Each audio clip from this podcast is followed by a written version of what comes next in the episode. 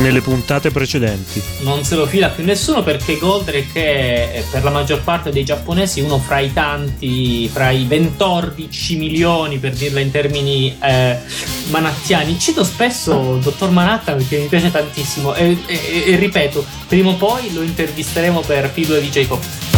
Pillole DJ Pop. Pillole DJ Pop. Pillole DJ Pop. Con Marco Pellitteri. Salve, benvenuti a Pillole di J-Pop qui su Radio Animati e come ogni puntata direttamente dal Giappone per voi italiani Marco Pellitteri. Ciao Marco. E ciao Andrea e buongiorno o buonasera o buonanotte a tutti i radioascoltatori. Ma sì, dai, facciamo tutti gli auguri giusti per ogni replica della trasmissione. Ogni volta sottolinei la cosa delle repliche, allora. Ma beh, diciamo, sottolineiamola dire... perché così chi, chi, non sente, o magari ne sente una parte, sa che poi c'è la replica. A parte che se lo dico all'inizio, forse lo dovrei dire alla fine, ma insomma, va bene. Dunque, Ah, oggi non siamo soli, in questa, in questa, serie ci porti un sacco di ospiti Marco. Eh. Sì, facciamo ancora una volta una cosa, l'altra volta abbiamo fatto una cosa a 4, questa volta più sul tradizionale una cosa a 3. E con noi c'è un ospite veramente di riguardo, eh, lo dico con grande simpatia e stima, il dottor Manhattan, direttamente dalle pagine dei Watchmen, no, direttamente dal suo bellissimo blog L'antro atomico del dottor Manhattan. Applausi! Salve a tutti, visto il problema delle repliche, dico salve così salve va bene. Infatti io inizio sempre con salve. Bravo, giusto. E ti ringrazio per la stima e per la bellissima presentazione. Sì, ora parlerai di te ai, ai nostri ascoltatori e io dico soltanto che in alcune di, delle, delle scorse puntate, diciamo il uh, previously di, di Andrea lo ha, già, lo ha già fatto notare io mi sono così alle volte ho detto eh dobbiamo intervistare il dottor Manatta perché ha un blog formidabile sul suo sito ci sono un sacco diciamo di, di chicche relative a, al nostro immaginario di quando eravamo bambini e lui cura tutta una serie di rubriche, sottorubriche, di post vari eh, ha un pubblico tra l'altro non soltanto affezionato ma anche estremamente numeroso, segno che appunto si tratta di un successo non soltanto, tra virgolette, di nicchia. Certo, magari siamo noi una nicchia, ma la sua è una nicchia enorme, enorme. Allora questo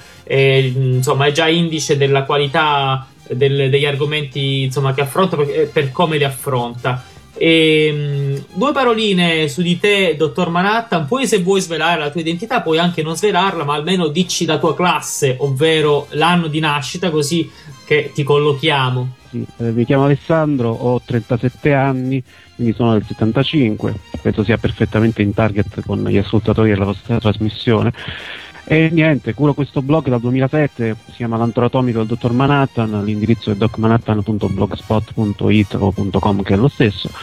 È nato come nascono tutti i blog, cioè un posto in cui scrivere le cose che mi piacevano. Era un periodo in cui per lavoro viaggiavo molto tra gli Stati Uniti e il Giappone, eh, in vari punti d'Europa perché mi occupo di videogiochi per lavoro e quindi mi mandavano a presentazioni e fiere in giro per il pianeta. E quindi so, all'inizio scrivevo soprattutto dei miei viaggi, delle cose strane, eh, del retro gaming perché era un periodo in cui ero in fissa eh, per i giochi eh, della generazione 8 e 16 bit e ho iniziato già dall'inizio però a parlare un po' di anni 80, delle cose che mi piacevano, ehm, di quelli che sono gli argomenti comuni a tutta la nostra generazione, quindi cartoni animati, fumetti di Topolino, queste cose qui, i vecchi fumetti Marvel.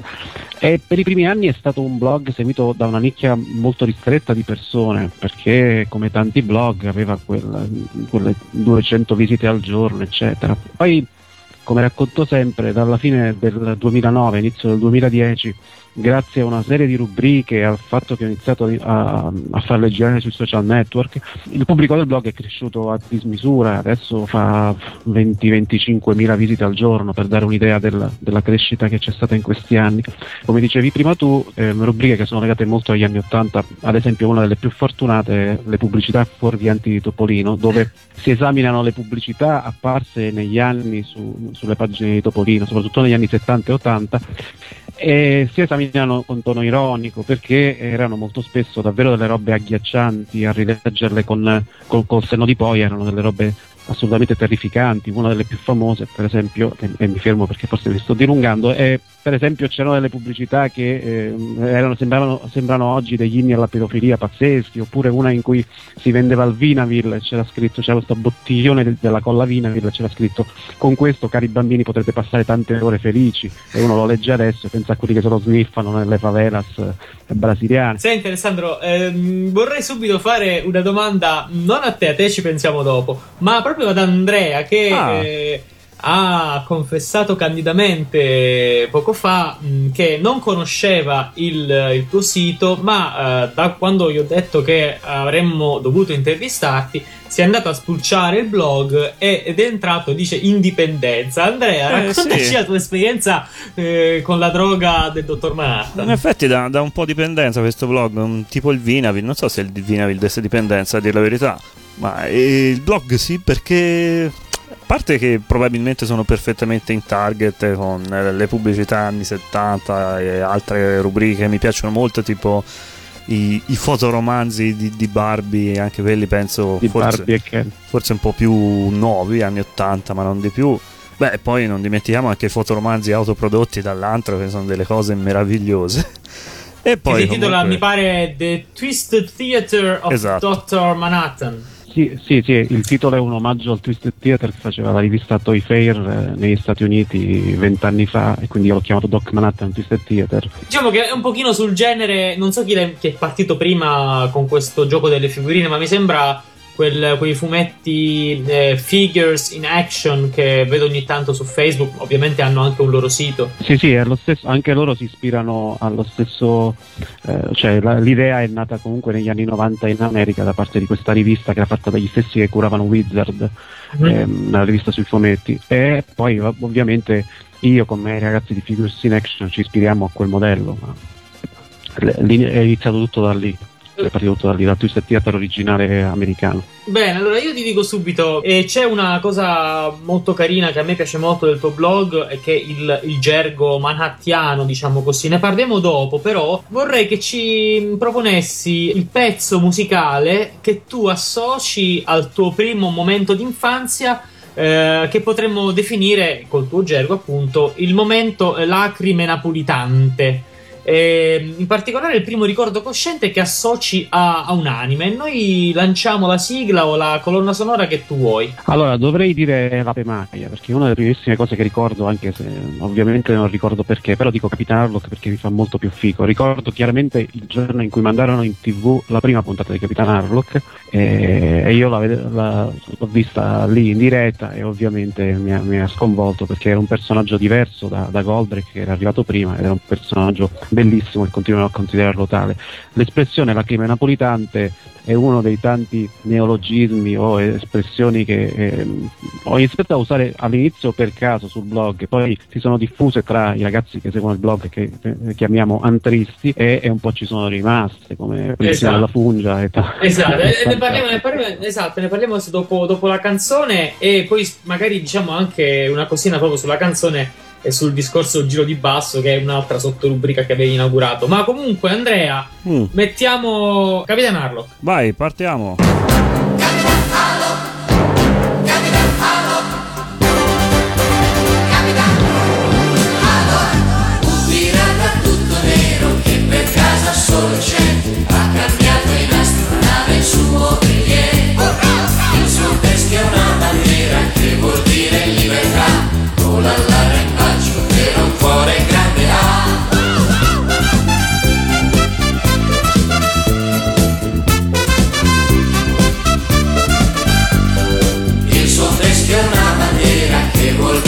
diventerà. Volare repaggio per un cuore grande.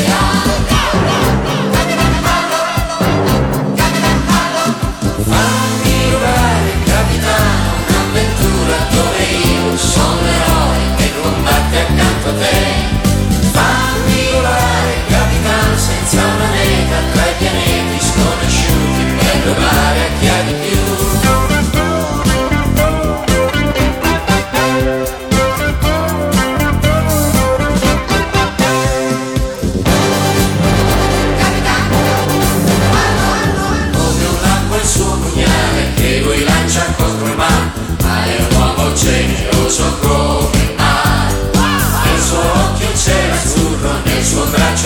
change.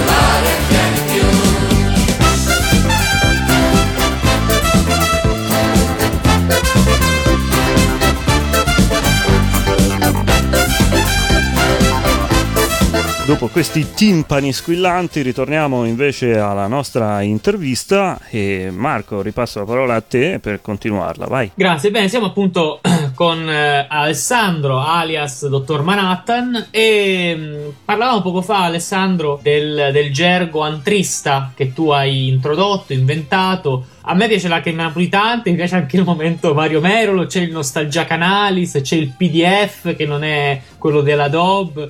E dai, dici un po' come sono nati questi vari modi di dire. Ma come dicevo prima, praticamente per caso, cioè tiro fuori un'espressione perché mi viene, poi eh, c'è da dire che la cosa divertente è che non tutti ovviamente quando finiscono sul blog perché seguono un link eh, su, su, Facebook sanno che scrivo delle cose perché le voglio scrivere in quel modo. Quindi poi magari mi mandano un'email dicendo guarda che non si scrive così guarda che non si dice ce la dobbiamo farcela perché in italiano è sbagliato e non ti vergogni a scrivere così. Eh, ma arrivano anche email di questo tenore. Però il, in linea di massima eh, tiro fuori perché mi viene, mi piace inventare delle parole o dei modi di dire, l'ho sempre fatto, eh, ho sempre giocato nello sgrammaticare le, la lingua italiana e, e, poi alcuni di questi rimangono perché come dicevo i ragazzi che seguono il blog iniziano a utilizzarli e così via. Non, non c'era una volontà di creare eh, l'espressione precisino della fungia, che tra l'altro è un'espressione tipicamente cosentina, precisi- della fungia. Eh, fungia non si può dire che cos'è perché mi ha chiesto Andrea, ma che cos'è vuol dire fungia? Tu che sei pure del sud? E io non ho risposto. ecco, chi è nato, chi è nato diciamo da, da, dalla Basilicata in giù, l'espressione fungia, anche nelle, nelle varianti funcia con la C, esatto. sa benissimo cosa, vu- cosa, vuol dire. Quindi ho iniziato a utilizzarlo la prima volta per di- perché c'erano dei ragazzi che magari in risposta ad alcuni post scrivono eh ma non mi hai citato questo, eh ma non mi hai inserito quest'altro, eh se però proprio andiamo a vedere questo nome che mi hai citato qui non ci sarebbe bene.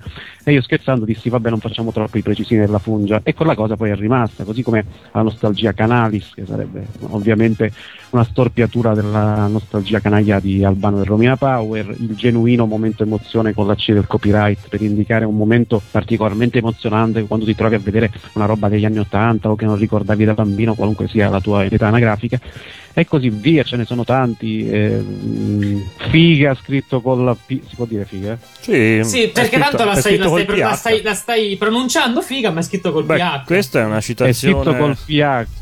Di Elio Storie Tese. Col direi. PH e, e, le due. Sì, molte, mo, moltissime delle, delle cazzate che tiro fuori sono, sono, ispirate alle canzoni El, degli Eli o mh, al loro lavoro in generale e ehm, come vintaggio o come fantascienza. Il momento fantascienzo, il, film fantascienzo. Fantasci- sì, sì. Esatto, invece di fantascientifico fantascienzo. Oppure la figura del bassista carismatico. Perché... Ecco, quella non ho mai capito chi fosse. Ecco, Capitan Harlock infatti sta dentro a questa sottorubrica che ha inaugurato con uh, antologie mitologiche di canzoni, degli animo, dei telefilm con, con questa cosa del basso, del giro di basso. Che abbia un giro di basso notevole. Questa cosa è nata dopo perché, a furia di parlare di bassisti, a me che è sempre piaciuta la sonorità, mi sono sempre piaciute le sonorità del basso, ho deciso di imparare a suonarlo davvero, quindi sto prendendo lezioni e imparando a suonare uno strumento acquisti anche orecchio per quel tipo di sonorità e quindi mi piaceva rivedere le varie sigle dei cartoni proprio sotto quell'ottica, cioè la sigla di Capitan Harlock la ricordiamo tutti, ma non tutti sanno, pur avendola ascoltata magari due milioni di volte, che il giro di basso che c'è dentro è pazzesco, lo stesso discorso per Vultus 5 e per tanti altri eh, cartoni. Tra l'altro il discorso del giro di basso, ma soprattutto del bassista carismatico, mi pare di, di immaginare che appunto nei gruppi di supereroi giapponesi, eccetera, diciamo c'è che il, il, l'anticapo, il, il bel tenebroso, è sempre una sorta di bassista carismatico che parla poco, ma al momento in cui deve parlare dice la cosa giusta e ti risolve la situazione e non è antipatico e spocchioso come magari il capetto ufficiale, che ne so, Joe il Condor oppure Hayato da Getta Robot. Bravissimo, bravissimo, perché proprio come dicevo, la figura del bassista carismatico in realtà sul, nostro, sul mio blog, sull'antroatomico, nasce prima del mio interesse per il basso come strumento, perché ho sempre pensato che in tutti i gruppi musicali, già partendo dai gruppi musicali, no, c'è il cantante, il frontman del gruppo, c'è il chitarrista, è quello che si agita lì, che si sbatte, e poi c'è il bassista carismatico che invece sta fermo lì, perché lui è una persona talmente cool che non ha bisogno di agitarsi e nemmeno di cantare, sta lì e comunque è la persona più carismatica di tutto il gruppo questo concetto applicato a tutti i gruppi di supereroi, alle squadre dei cartoni giapponesi, anche nei film, ti, ti fa sempre evidenziare il soggetto che sta in disparte, poggiato al muro con le braccia concerte e c'è l'aria da figo, che è appunto Joe il Condor della scuola dei Gatchman o tanti altri personaggi con caratteristiche più o meno simili in qualsiasi cartone animato o film in cui ci sia un gruppo di eroi. Questo perché? Perché nasce anche da un mio odio profondo per la figura del leader, perché il leader, il leader di una squadra è sempre un precisione della pungia, questo è un assioma incontrovertibile. eh, Giusto. Tornando ai Gatchaman, c'è l'odio profondo per Ken l'Aquila che ha quella faccia da, da minchione, sta sempre al centro dell'attenzione, mentre Joy il Condor è chiaramente il personaggio più figo del cartone animato e per questo non può comandare, non può fare leader. Attenzione Andrea, lo dico per Pellegrino, minchione è scritto con tantissime E, quindi si pronuncia in inglese. Senti, e, quindi, e, quindi, si può dire. Si esatto. Può dire, ehm, Alessandro, abbiamo parlato di nostalgia Canalis e quindi ti vorrei chiedere, per variare da, dai cartoni animati, per anche seguire un pochino la struttura così eh, duttile del, del, tuo, del, tuo, blog, se ci puoi mh, indicare eh, un pezzo musicale, una canzone che tu associ al tuo momento nostalgia Canalis, legato però a un altro grande mondo dell'immaginario che è quello dei videogiochi videogiochi? Eh, questo è facilissimo perché il mio videogioco preferito è Golden Axe della Siga e quindi il tema di Golden Axe. Bene. Andrea. Quindi ci ascoltiamo in questo caso la versione del Commodore 64 di Golden Axe, finalmente un po' di musica di videogiochi qui su Radio Animati che Marco quando saremo al potere io e te ne metteremo molta di più, vero? esatto. E ci ascoltiamo questo pezzo di Yeron Tell eh, dei Maniacs of Noise, eh, grandissimo autore, tra l'altro anche di altri pezzi tipo Cybernoid e Cybernoid 2, ma noi appunto adesso ci ascoltiamo Golden Axe.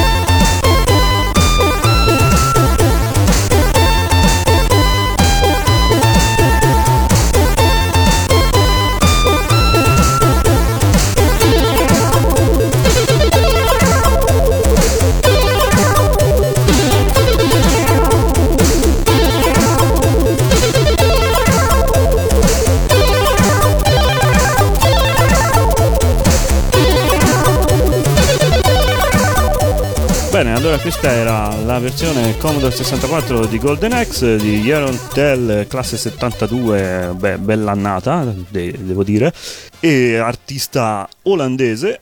Eh, commentiamolo un po'. Intanto chissà perché Bellannata 72 Ma ma così, Freccia, è sei un po' di ven- Mi è parte. venuto in mente, mi ispirava. E- di. Sì, sì. È un decennio, quello dei 70, che ha dato la vita, diciamo, a un po' di personaggini simpatici. E allora, Alessandro, perché ti piace così tanto questo, questo pezzo? Quindi anche il videogioco associato, suppongo. Mi piace in generale perché, come dicevo, è il mio videogioco preferito. Tant'è vero che negli anni della follia collezionistica ne ho comprato tutte le versioni esistenti e per tutte le versioni esistenti intendo non solo tutti i giochi della serie, ma tutti i giochi della serie nelle varie versioni per i vari mercati. Quindi eh, il, il gioco per Mega Drive ce lo parla, americano, giapponese, versione australiana e così via. Cioè, c'è uno scatolone pieno di Golden Axe, insomma. E questa versione che avete scelto è particolarmente bella perché Hero Intel ha reinterpretato con i mezzi che aveva allora, cioè le tre voci del sito del Commodore 64, il tema originale e ne è venuta fuori una versione, a mio modo di vedere, bellissima. Ah. Veramente bellissima. Insomma, in effetti sì, con pochi eh, strumenti dal punto di vista puramente sonoro ci sono dei, dei gioiellini musicali per, per i videogiochi. Eh, che tra l'altro quello dei videogiochi è il mondo eh, in cui tu hai maggiormente unito eh, passione e professionalità, cioè appunto tu eh, se non sbaglio scrivi, comunque lavori per delle aziende, quindi diciamo il videogioco è al centro del, del tuo mondo professionale. E quindi diciamo, però riesci comunque a divertirti TC questo è un pochino antrista, spero. Perché eh, tra le sezioni dominanti, diciamo così, anche del, del blog, mi pare di capire che c'è quello dei, dei videogiochi. C'è sempre. eh, in uno dei sondaggi eh, del sabato, tu fai il. come, si- come lo chiami? Saturday night sondaggismo. Spesso Esatto. si parla, insomma, tu fai dei sondaggi sui videogiochi e quindi sono uscite anche tantissime opinioni e giochi eh, votati da- da- dagli utenti del tuo blog. Guarda, io penso che eh, soprattutto per quelli della nostra generazione, dalla nostra generazione in poi, perché i ragazzi più giovani di oggi nascono già con questa forma mentis, i videogiochi siano parte di un unico, i videogiochi, i fumetti, i cartoni, i film, siano tutti parte di un unico mondo, cioè l'entertainment alla fine è un pozzo nel quale andiamo ad attingere tutti pieno di cortocircuiti perché negli ultimi vent'anni da videogiochi sono nati film e viceversa, fumetti si trasformano in videogiochi che poi diventano film e così via o serie animate. Quindi alla fine è molto facile che chi sia interessato ai, eh, ai videogiochi poi eh, voglia leggere dei fumetti belli quando ne sente parlare o chi vede eh, un certo tipo di film di fantascienza magari poi possa avvicinarsi ai videogiochi e così via. Ehm, proprio questi cortocircuiti sono uno dei, dei segreti del successo del blog perché alla fine si è formata una community della quale sono entrate a far parte ehm, persone che magari sono arrivate sul blog per un determinato motivo. Ho letto un po' sui fumetti, magari erano appassionati di fumetti e sono arrivati lì, oppure sui cartoni animati e così via, sulle musiche e quant'altro, sul calcio, perché io parlo anche di calcio quando Sì, dell'Inter. Purtroppo pari dell'Inter. in realtà non parlo di calcio, parlo solo dell'Inter, che è una cosa diversa. E diversa e anche molto più drammatica negli tempi, vis- visto i risultati. Ognuno ha le sue perversioni, Alessandro. Eh, infatti, infatti. E almeno la mia è pubblica, eh. Cioè, non, non è una perversione segreta, lo sanno tutti. Purtroppo perché mi prendono per il culo poi ogni volta che le cose vanno male, però Eh vabbè, nessuno è perfetto. ognuno, ognuno, c'ha, ognuno c'ha il suo. Dicevo, eh, si creano dei cortocircuiti perché poi magari interessati dal tono scherzoso che hanno tutti i post sul mio blog, dal fatto che comunque, come dicevo prima, si è formata una community, si è diventata negli anni attorno al blog stesso, eh, finisce che magari chi è arrivato per un certo motivo poi legga anche i, i post di altra natura e si interessi anche ad altro.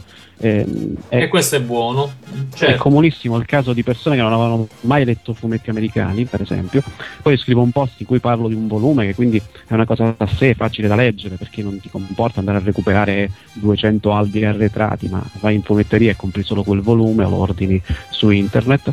Che magari mi scrivono, ah, consigliamene qualcun altro, che quello l'ho letto e mi è piaciuto molto. Quindi ottimo. questo per dire che comunque è tutto parte di un unico mondo, chiaramente. Comunque Marco mi pare di capire un blog molto all'insegna della nostalgia se vogliamo dire, in effetti anche Radio Animati ha un bel po' di pezzi de- degli anni andati e poi anche tu ricordiamolo sei autore oltre messaggio promozionale che del Drago e la Saetta anche del libro Mazinga Nostalgia. Cioè, appunto, la parola nostalgia ci accomuna Cioè, sarebbe bello che ci accomunasse la Canalis, però ci accomuna la nostalgia e quindi eh, effettivamente anche uno dei motivi per i quali mi ha fatto piacere, ci sta facendo piacere intervistarti. Eh, a proposito di nostalgia, abbiamo parlato di nostalgia Canalis. Però ci terremo per, per, per finire il, mo- il, momento Mario Merolo e ci spiegherai anche cosa vuol dire Mario Merolo.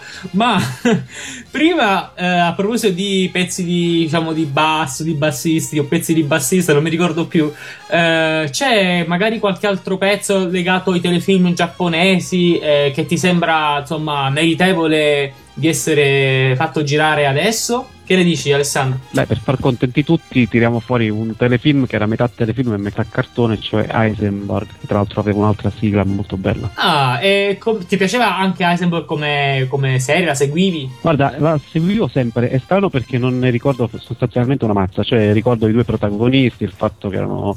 Cioè, questo concetto della Trinità cristiana meno un elemento, perché erano solo in due. Ma ehm, erano bellissimi. Ho sempre trovato molto belli i, i set, i diorama su cui facevano questi combattimenti giapponesi, sia nei film di Kaiju, quindi sia nei film di Godzilla, eccetera, Motra, eccetera, e sia in, serie, in questi telefilm con i mostroni giganti, perché avevano un livello di dettaglio notevole e mi facevano impazzire le scintille, l'effetto micetta eh, delle, de, de, de, cose che, delle, sì, l'effetto petardo della centrale che esplodeva o dei lampioni che venivano abbattuti dal mostro che cadeva.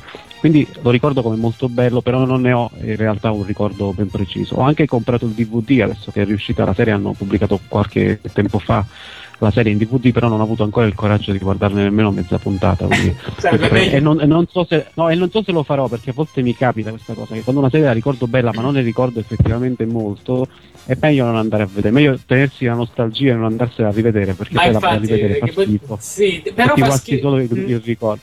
Però ci sono serie che magari oggi eh, sa- vediamo che sono un po' scadenti, ma sono scadenti per un occhio adulto ormai raffinato, sì, però se prendi un bambino e gli fai la serie, magari gli piace ancora oggi. Sì, sicuramente quello. Mm, si parlava sul blog proprio tempo fa di Bubble Junior, che era una delle mie serie preferite quando ero bambino, cioè la trovavo molto figa, c'era, c'era questo ragazzino vestito da, da scorretto giapponese che aveva questi esseri al suo comando, Poseidon e gli altri, e poi a rivederla oggi ho visto un paio di anni fa qualche puntata su Manga, che è il canale di Sky che manda questi vecchi cartoni, sì. e ho trovata una roba agghiaccia- agghiacciante e mi sono detto mai più, non lo, non lo voglio rivedere mai più nella mia vita. Cioè è stato brutto perché era un bel ricordo nostalgico che con la visione di oggi, chiaramente come dici tu, con gli occhi comunque di un adulto che i cartoni nel frattempo ne ha visti tanti, eh, molto meno ingenuo di allora, eh, mi è crollato proprio il mito. Cioè, ho detto, oh santo cielo, ma mi faceva piacere questa roba. Però in fondo ci rimane la possibilità di, di, di sentire una sigla come quella di Heisenberg e magari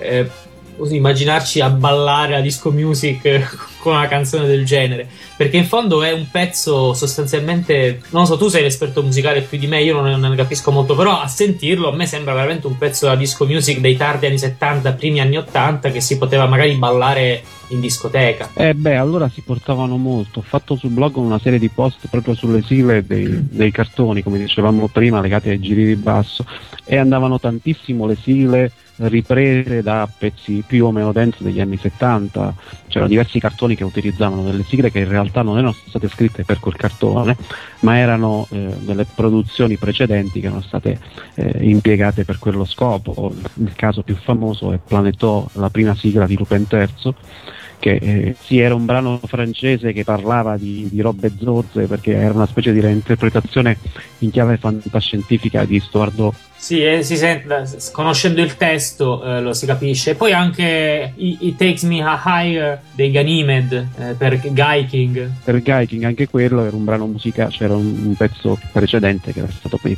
utilizzato per il cartone, quindi era abbastanza comune, ma le, le, sonorità in genere di molti pezzi, chiaramente essendo nati allora, a fine anni 70, erano sì, sì, influenzati dalla musica del periodo. Eh, faremo una puntata più musicologica mh, nelle prossime settimane. Infatti, abbiamo in serbo una cosina molto, molto bella al riguardo, ma non anticipiamo nulla. Invece, Freccia, lanciamo il pezzo. Va. Sì, entriamo nel mondo di Heisenberg con i suoi begli pterodattili con i fili e con le sue micette sempre accese. Il tripudio di micette. Eh sì. Vinciamo nel segno di Heisenberg.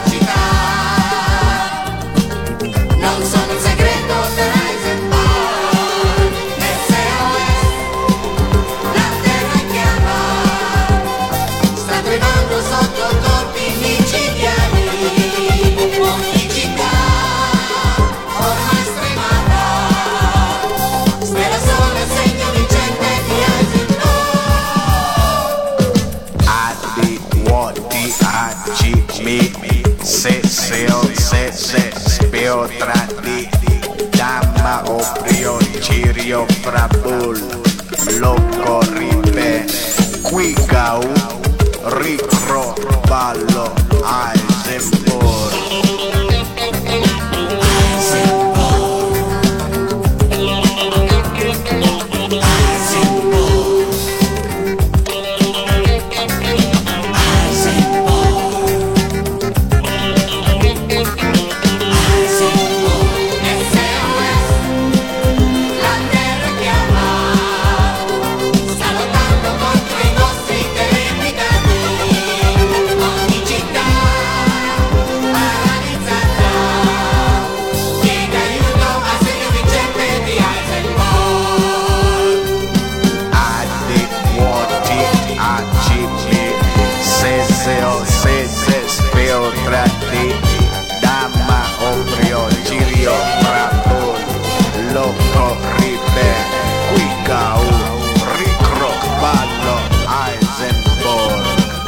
Bene, rientriamo in studio e faccio una puntualizzazione non sul pezzo che abbiamo sentito, ma sul precedente per tutti gli eventuali PDF che, come abbiamo già detto, non sono il formato della DOB, che potrebbero essere all'ascolto. Per il pezzo del Commodore 64 ho usato il SID Play perché non avevo voglia di togliere dall'armadio il Commodore 64 vero. Comunque il suono dovrebbe essere grosso modo quello, i puristi storceranno il naso, ma torniamo, ecco appunto, dopo PDF ci sarebbe un altro paio di cose, di termini del blog su cui io sarei incuriosito, se posso chiederteli Alessandro, che erano Certo. per l'appunto questi personaggi un po' misteriosi, tipo il Playmobil Boia o il Mago Mirkos, che da dove derivano? Ah, guarda, mi fa anche strano parlarne perché sembra che dietro ci sia un ragionamento e ovviamente non è così. Sono personaggi che sono spuntati fuori da vari post e poi sono rimasti un po' come simbolo del blog, come mascotte, se vogliamo dire. Il mago Mirkos, per esempio, ehm, c'è um, una serie di post sul blog in cui si analizzano le storie, eh, i fotoromanzi eh, di Barbie dei primi anni 80 o dei primi anni 90, che sono delle cose terribili perché c'è Barbie che è l'imperatrice del mondo e Ken che subisce umiliazioni di ogni genere, oppure viceversa nelle storie precedenti, nelle storie di, di fine anni 70, quando ancora Ken veniva presentato come il fidanzato di Barbie, perché poi è stato retrocesso al rango di amico del cuore di Barbie, perché non si poteva più dire alle ragazzine che Barbie era fidanzata. E insomma, in quel periodo invece lui era fedifrago, quindi andava in giro, circuiva donne e così, e così via. In tutte queste storie appariva un tizio con i baffi, una sorta di Ken con i capelli neri e i baffi, che nella prima storia veniva presentato come il prestigiatore Mirkos e quindi da allora venne chiamato il mago Mirkos e poi in realtà appariva come macellaio, come istruttore di sci, come barista, come cameriere, cioè ovunque si girasse, nel mondo di Barbie era pieno di questi cloni che co- con i ragazzi del blog abbiamo iniziato a immaginare come un esercito di cloni al servizio di Barbie, dell'imperatrice malvagia Barbie, che apparivano in ogni condizione e quindi il E mago tu chiami, tu la chiami stato- l'algida, la chiami. la- Barbie è l'algida stronza perché è una, una tizia glaciale e stronza nell'animo. Mago Mirkos fino a quando poi ne ho, ne ho creato uno vero perché ho comprato un vecchio pupazzo di Ken, eh, gli ho messo i baffi, gli ho dipinto i capelli neri e nelle storie, nei fotoromanzi che creo io, il Twisted Theater è iniziato ad apparire questo personaggio vestito da mago con lo smoking è il Mago Mirkos. Il Playmobil Boy ha una storia più o meno simile perché in un post scrissi i lavori più degradanti che sono stati affidati nella storia ai Playmobil, perché voi dovete sapere, cari ascoltatori, che ci sono i Playmobil che fanno gli astronauti, quelli che fanno i piloti di Formula 1, e poi c'è il Playmobil macellaio, c'è il Playmobil carcassa di bue nel mondo del Far West, davvero, c'è il Playmobil spazzino che è addetto ai rifiuti tossici, il Playmobil barbone, e poi c'era il Playmobil boia, che io non capivo perché in una linea di prodotti per bambini comunque ci dovesse essere un boia, cioè un, un tizio con la scure, col cappuccio, tra l'altro se gli levi il cappuccio c'ha delle una specie di lacrime di sangue sotto gli occhi, quindi è ancora più terrificante. Oddio. E, e- e il Playmobil Boy è poi diventato uno dei simboli perché ho comprato anche quello, anche quello ha è iniziato ad apparire nei fotoromanzi oppure me lo porto dietro quando vado in giro alle fiere del fumetto e faccio le foto accanto eh, a- alle persone che intervisto con le quali mi trovo a parlare, quindi è diventato un po' anche quello una mascotte. Senti, io vorrei farti. Andrea, sei soddisfatto? Sì, sì. Ehm, Perché io ora mi è venuta in mente una serie di domande. Ora eh, tu mi dirai, Andrea, se vuoi rispondere. Eh, vorrei sapere innanzitutto quanto è grande casa tua. Mia? Ah, No, scusami? Alessandro. Alessandro, quanto è grande casa tua? Beh, non è una casa grandissima e che buona parte delle robe che appaiono nel- nel- sul blog non le tengo lì. Per esempio, tutti i fumetti sono stoccati nella casa di campagna che è diventata la grande libreria di fumetti di campagna, per esempio, perché ci stanno dentro tutti i fumetti e i volumi che non entravano a casa. Eh, c'è uno scatolone in cui tengo tutti i pupazzini, eh, nel ripostino in cui tengo tutti i pupazzini, le cose che utilizzo per il Twisted Theater, quindi alla fine non è enorme. È che ehm, non posso spingermi più di tanto nell'acquisto di pupazzi e di altre minchiate del genere perché sennò mia moglie mi caccia di casa, ma Esatto, questa è una cosa che ti volevo chiedere, ma l'hai detto da solo. ecco, quello, quello che mi chiedono, che me la chiedono in tanti, quello diciamo è il limite. È arrivato un po' prima mi devo fermare perché altrimenti mi ritrovo separato e cacciato di casa. Ma tua moglie non condivide almeno un pochino alcune di queste passioni, diciamo, nostalgiche con te? Oppure cioè, proprio non, non- non gliene frega niente? No, poche, qualcuna sì, per esempio c'è una collezione lei di, di fumetti vintage che uscirono all'epoca di Candy Candy o di altri personaggi femminili Ah, dei cartoni, però ci limitiamo a Classico. quello, diciamo. Non legge molti fumetti, se no- Senti, per chiudere, per chiudere questa intervista con la quale io e Andrea eh, ci siamo molto divertiti, spero anche tu e, sicuramente anche i radioascoltatori. Anche io ho i momenti nostalgia canali ogni volta che dico radioascoltatori, come diceva Andrea, lo devo dire alla, alla Pizzul. Ehm, c'è eh, un termine che tu usi ogni tanto che è il eh, momento oppure il- la scena eh, Mario Merolo. Sì. Ce la spieghi e poi ci dai una sigla o un- una, una colonna sonora autenticamente Mario Merola? Allora, il momento Mario Merolo è quel momento io da sceneggiata napoletana in cui stai fisso con l'occhio ceruleo e anche se c'hai gli occhi neri e ti, ti colano i lacrimoni e quindi è il momento di- de- dello, dello zappatore di Mario Merola per intenderci, quando lui arriva addolorato di fronte al figlio che l'ha rinnegato e piange. Sì, è un momento in cui semplicemente per la nostalgia canali o per qualsiasi altra cosa ti, ti senti emozionato. Tra il serio e il faceto è un momento emozionante anche quello. E per fare capire auditivamente, quindi a, a- radio animati, cosa intendi per momento Mario Merola, per farci provare anche a noi questo momento. Beh, una musica da, da momento Mario Merolo è la sigla finale del telefilm di Hulk, quella fatta al pianoforte tristissima con, eh, con David Banner che si allontanava sulla strada facendo l'autostop. Quello secondo me è una roba, delle robe più Mario Merole che si siano mai sentite. Esatto. No, per, i, per i- PDF vorrei dire che lui, eh, Alessandro ha detto David Banner, eh, l'ho detto giustamente perché nel telefilm si chiamava David, ovviamente nei fumetti è Bruce. Sì, perché c'è tutta la storia che la produzione considerava Bruce un, un nome non troppo virile, non chiedetemi perché, non, non ho assolutamente idea, e quindi lo chiamarono David Banner. Beh, però c'è il Davide e Golia, il discorso è fondamentalmente questo, il contrasto fra Davide e Golia. Sì, anche se la motivazione ufficiale, che credo di aver letto più volte in varie parti, è che eh, appunto non piaceva proprio il nome Bruce. Ah, ho capito. Quindi. Scop- scopriamo Poi si è qualcosa. scelto David proba- probabilmente per giocare sul concetto di Davide e Golia, sicuramente, però non piaceva ad origine proprio il nome Bruce. Andrea, se vi te- chiamate Bruce, sono, fatti, sono difficili ci siano ascoltatori italiani che si chiamano Bruce, però sono fatti vostri. Andrea, a te piaceva il telefilm e la, e la canzone, insomma, la, la musica finale? Non l'ho mai visto. Bene, vabbè. De- de- de- guarda, eh, Alessandro, sono mortificato, ma Andrea in fondo è un bravo ragazzo. Posso interrompere qui la... Posso, posso lasciarvi qui? Lo vedi? No, qua? allora il telefilm mi piaceva moltissimo e ho visto tutte le puntate più volte e quindi adesso ci ascoltiamo la sigla finale. Alessandro, guarda, ti ringraziamo, ti ringrazio personalmente tantissimo per averci dato questa mezz'oretta del tuo tempo e spero che tu ti sia divertito a chiacchierare un po' con noi. Grazie a voi per l'invito, mi sono divertito molto e mm, ci lasciamo queste note tristi. eh. Eh, per una cosa, prima, prima la, la nota positiva, eh, ti andrebbe di eh, ricordarci l'indirizzo del blog?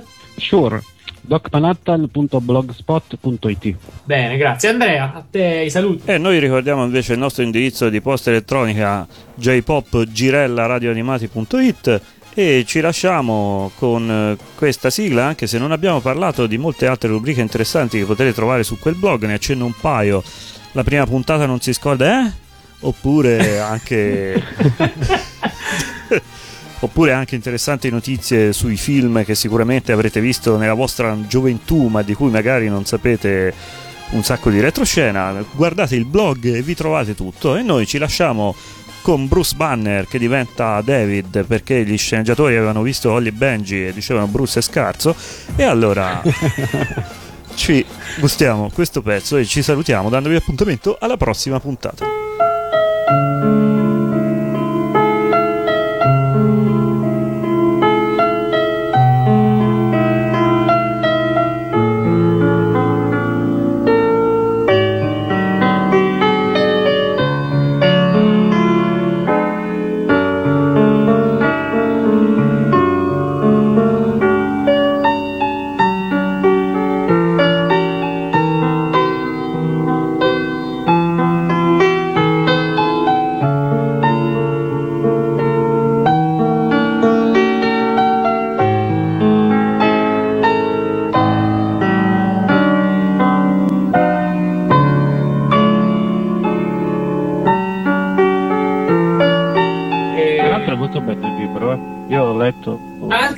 Ditela in diretta. eh, Nel, nel No, no, no, che sennò sembra, sembra che te lo sto dicendo apposta per fare